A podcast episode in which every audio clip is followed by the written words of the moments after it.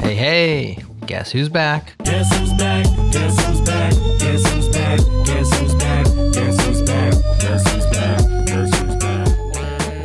Adam did a mighty fine job while I was out. In fact, listener Lars Ellingson in our Slack channel even reveled in the fact that he was finally able to understand 100% of the references on Changelog News. You reckless child. Apologies in advance to Lars and other fans of HBO's Silicon Valley. Reaching 100% references acknowledged on this episode might be painful. Do you find me sadistic? No, kiddo. I'd like to believe you're aware enough, even now, to know that there's nothing sadistic in my actions. This moment, this is me and my most masochistic. Did you catch that one? It's from one of my favorite Quentin Tarantino films, Kill Bill. Not his best film, that's Pulp Fiction, but if I could watch just one Tarantino flick for the rest of my days, I'm pretty sure I'd pick Kill Bill. But that's neither here nor there. Let's get into the news.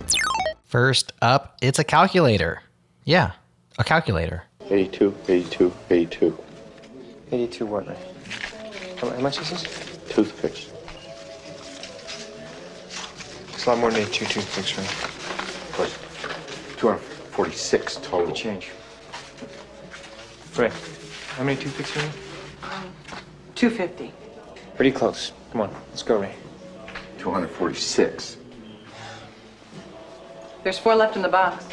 It's called Calculate with a Q. This ain't your grandma's calculator. It's an open source, multi-purpose, cross-platform desktop calculator that provides power and versatility normally reserved for complicated math packages. It also has useful tools for everyday needs such as currency conversion and percent calculations. Here's something cool about Calculate that I learned on the command line subreddit. It has a companion CLI, Calc, Q-A-L-C. It can handle stuff like $1,500 per week to BTC per year, or 5 apples plus 3 oranges minus 1 apples.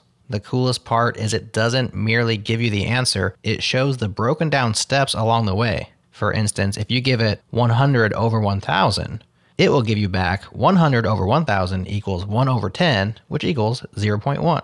I love that. A link to the Reddit thread, which has more examples, is in the show notes. Restic 0.14 has been released with a much anticipated feature, compression. Don't you dare insert a Pied Piper joke, Jared. Don't do it. Error. Too many Silicon Valley references. What's Restic? It's a backup program that can back up your files from Linux, BSD, Mac, and Windows to nearly anywhere you'd want. We've had Restic's creator Alex Neumann on both the Changelog and GoTime. It's some seriously impressive software, and Alex is a thoughtful dev and a kind open source maintainer. Here's a moment from my conversation with him on the Changelog. This was one of the very interesting discoveries when I discussed it initially with my friends and my coworkers, that the most important thing about the Restic project is not the implementation itself, but it is the repository format. Because users expect that they can restore their backups even like 10 years or 20 years from now. So the most important thing is not what features does the backup program have, but how good is the specification of the storage format. And there are toy implementations that re-implement all the things needed to access data in a Restic repository from scratch just by using the design document. And this is somehow like I think there is a FreeBSD manual which explains the design of the operating system FreeBSD from the ground up, which is, I haven't read it, but it's on my bucket list to do that.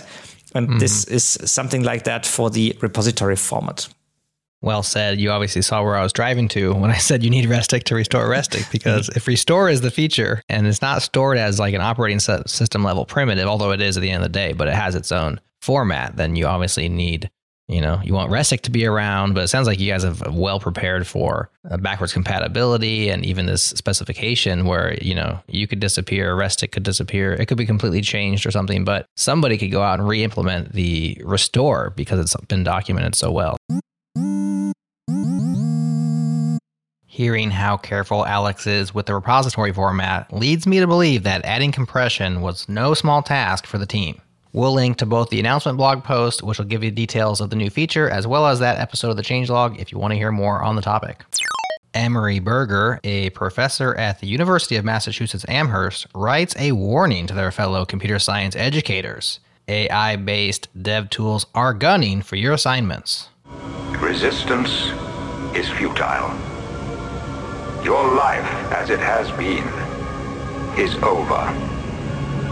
From this time forward, you will service us. Emery says, quote, using Copilot, students can instantly generate code solutions as autocompletions, given just the problem statement or even just the function name, or even by concentrating really hard and staring at the screen. Okay, not actually that last one, but I expect that feature any day now, end quote. This is an interesting phenomenon and something to think about. AI-based tools will continue to proliferate and disrupt most areas of our work/life. But I'm not too worried about it. Resistance is futile, but adaptation is not. So, CS teachers can adapt, you know, like math teachers did when students started showing up to class with calculators in their pockets. I'm the operator with my pocket calculator. I'm the operator with my pocket calculator.